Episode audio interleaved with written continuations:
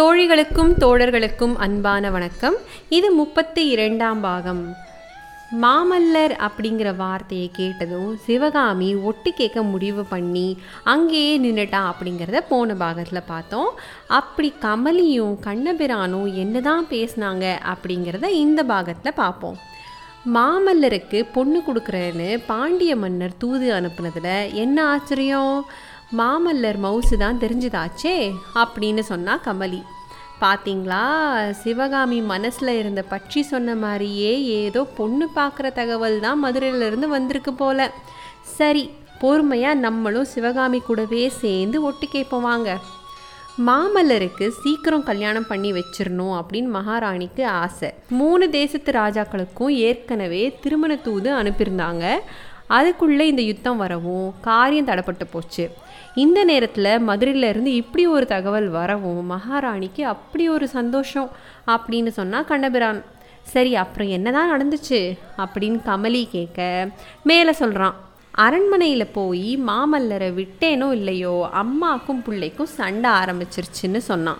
ஓ எதுக்கு? அப்படின்னு கமலி கேட்க கண்ணபிரான் சொல்கிறான் குமார சக்கரவர்த்தி கிட்ட கல்யாணம்னு யாராச்சும் சொன்னாலே செம்ம காண்டாகிறாரு இதுக்கா இவ்வளோ அவசரமாக கூப்பிட்டு அனுப்பிச்சிங்க? போர்க்களத்துலேருந்து தான் ஏதோ அவசரமாக தகவல் வந்திருக்கு அப்படின்னு பதறி அடிச்சுட்டு ஓடி வந்தேன் நான். அப்படின்னு சர மாறியா மகாராணியை விளாசிட்டாரு.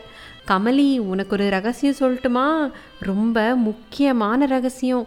கேட்டால் அசந்து போயிடுவ. அப்படின்னு அடி போட்டான் கண்ணபிரான். பொண்ணுங்க கிட்ட ரகசியம் சொல்லக்கூடாதுன்னு உனக்கு தெரியாதா? அப்படின்னு கமலி கேட்டா. ஓஹோ நீ பொண்ணுல மறந்தே போயிட்டேன் அப்படின்னு கண்ணபிரான பதிலுக்கு நக்கல் பண்ணான் இவன் தான் நக்கல் நாயகனாச்சே.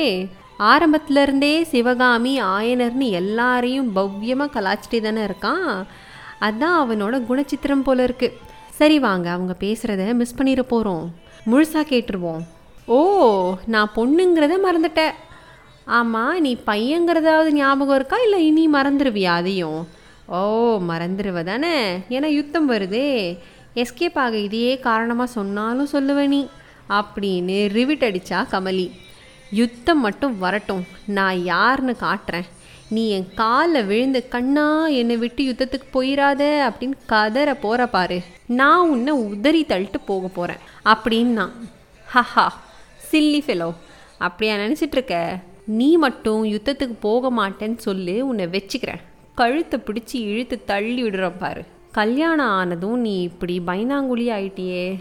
அதை பார்த்து தான் மாமல்லர் கல்யாணம்னாலே தெரிச்சு ஓடுறாரு போல இருக்கே அப்படின்னு சொன்னா கமலி. அப்படி தான் நீ நினச்சிட்ருக்க. யுத்தத்தினாலன்னு ஊர் நினச்சிட்ருக்கு. ஆனால் உண்மை என்னன்னு எனக்கு மட்டும்தான் தெரியும் அப்படின்னா கண்ணன். உடனே கமலிக்கு ஆர்வம் தாங்க முடியல நம்மளை மாதிரியே. என்ன? அப்படின்னு கேட்டா. அதுதான் அந்த ரகசியம். அதுவும் உன் தங்கச்சி சிவகாமி சம்பந்தப்பட்ட ரகசியம். என்ன தெரியுமா? அப்படின்னு கேட்டான். அட நீ வேற இழுக்காத. எனக்கு தெரியாத ரகசியம் சிவகாமியை பற்றி அப்படி என்ன உனக்கு தெரிஞ்சிருக்க போகுது?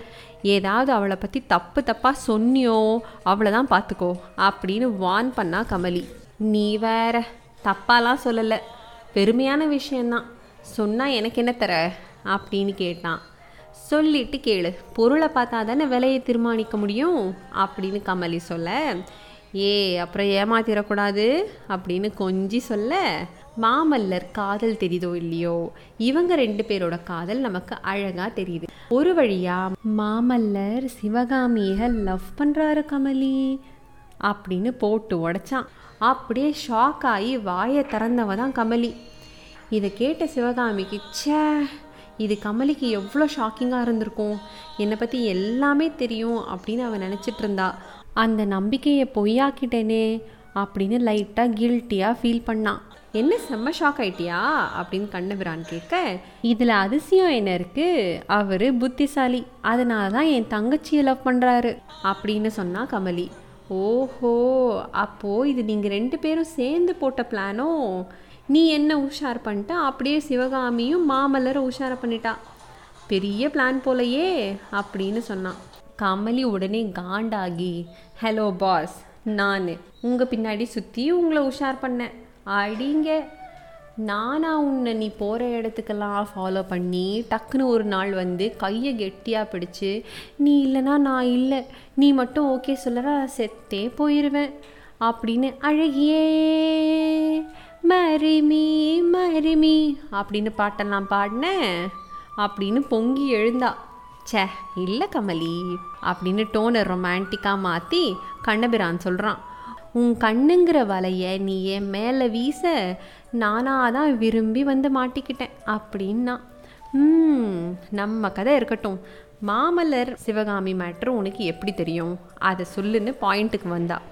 அது ரொம்ப சிம்பிள் ஒரு பொம்பளை மனசு ஒரு பொம்பளைக்கு தான் தெரியுங்கிற மாதிரி ஒரு ஆம்பளை மனசும் ஆம்பளைக்கு தான் தெரியும்.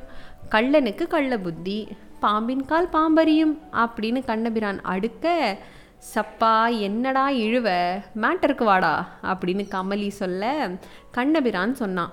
நான் உன்னை எப்படி கண்ணெடுக்காம திங்கிற மாதிரி பார்ப்பேனோ அதே மாதிரி தான் மனுஷன் சிவகாமியை பார்க்குறாரு. அதிலிருந்து மைல்டாக டவுட் இருந்துகிட்டே தான் இருந்துச்சு எனக்கு.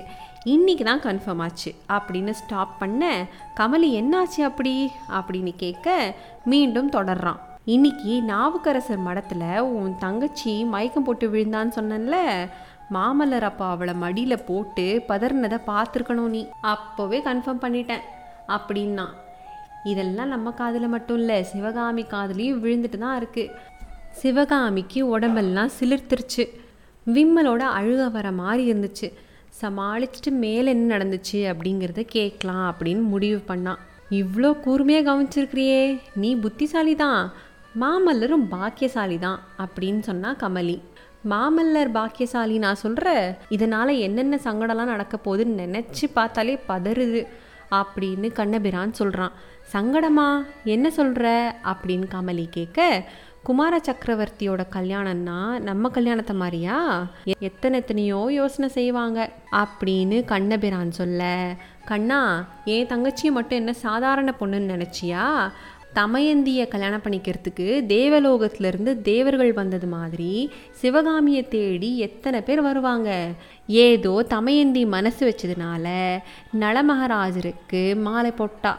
ஆனால் தமயந்தி அரண்மனையில் பிறந்த ராஜகுமாரியாச்சே அப்படின்னு கண்ணபிரான் பாயிண்ட்டை பிடிச்சான். என் தங்கச்சி ஆயிரம் ராஜகுமாரிகளுக்கு சமம் தெரியுமா?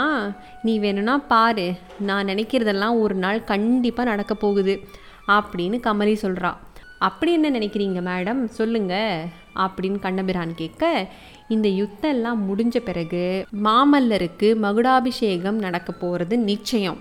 தங்க ரதத்தில் நவரத்ன சிங்காசனத்தில் உட்காந்துட்டு நரசிம்ம சக்கரவர்த்தி ராஜ வீதிகளில் பவனி வர போறாரு. அதுவும் நிச்சயம்.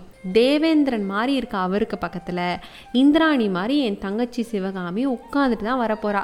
நீ பார்த்துட்டே இரு. தங்க ரதத்தோட முன்னாடி தட்டில் நீ ஜம்முன்னு உட்காந்து ரதத்தை ஓட்டிட்டு போக போகிற நான் அரண்மனையோட கோபுர வாசல் மேல் மாடத்தில் நின்றுட்டு இதெல்லாம் பார்க்க போகிறேன் ரதம் அரண்மனை வாசலில் வந்து நின்னதும் கூட கூடையாக மல்லிகைப்பூவும் செண்பகப்பூவும் அவங்க மேலே கொட்ட போகிறேன் நடுவில் உன் தலையிலும் ஒரு கூடைப்பூவை கவுக்க போகிறேன் இப்படி நடக்க போதா இல்லையான்னு பாரு அப்படின்னு கமலி சொன்னான் கமலியும் நீ நினச்சது மட்டும் நடந்துருச்சோ? எனக்கு தான் ரொம்ப ரொம்ப சந்தோஷம் அப்படின்னு சொன்னான் கண்ணன். இதோட சிவகாமி நிறுத்திக்கிட்டா. பேசாமல் போய் அவளோட ரூமில் போய் படுத்துட்டா. அங்கே ஆரம்பித்த விம்மல் ரூமுக்கு வந்த பிறகு தான் அழுக முழுசாக வந்துச்சு. குமுறி குமுறி அழ ஆரம்பிச்சிட்டா. நைட்டு நாலாவது ஜாமும் ஆயிடுச்சு. தூக்கமும் இல்லை விழிப்பும் இல்லாமல் அரை தூக்கத்தில் சிவகாமி படுக்கையில் புரண்டு புரண்டு படுத்துட்டு இருந்தா. முன்னாடி அவள் கண்ணு முன்னாடி நிழல் தோற்றங்கள்லாம் தோணுச்சுன்னு சொன்னோம்ல அதெல்லாம் கொஞ்சம் கொஞ்சமாக உருவம் எடுக்க ஆரம்பிச்சிச்சான் ஒரு செண்பக மரத்தோட கிளையில ரெண்டு புறாக்கள் உட்காந்துட்டு ஒன்னோட ஒன்று கொஞ்சி விளையாடிட்டு இருந்துச்சான் திடீர்னு சுற்றி இருந்த மரங்கள்லாம் தீப்பிடிக்க ஆண் புறா வந்து பெண் புறாவை பார்த்து நீ இங்கேயே இரு நான் திரும்பி வந்து உன்னை காப்பாத்துறேன் அப்படின்னு சொல்லிட்டு பறந்து போச்சான் அது போன வழியிலேயே பெண் புறா பார்த்துட்டே இருந்துச்சான் ஆண் புறா திரும்பி வருமா வருமா அப்படின்னு. அதுக்குள்ள நெருப்போட புகை நாலா பக்கமும் சூழ்ந்துக்குச்சான் அந்த பெண் புறாவை. அந்த நேரத்தில் அந்த மாதிரி புகையில் சூழப்பட்டது அந்த பெண் புறா இல்லை அது நான் தான் அப்படிங்கிறது சிவகாமிக்கு அப்போ தான் புரிஞ்சுது. அத்தனையும் கனவு நிஜ மாதிரியே இருந்துச்சு. இப்போ அப்படியே சீன் சேஞ்ச் ஆகுது. அது என்ன காட்சியாக மாறுச்சு அப்படிங்கிறத அடுத்த பாகத்தில் பார்ப்போம். நன்றி வணக்கம்.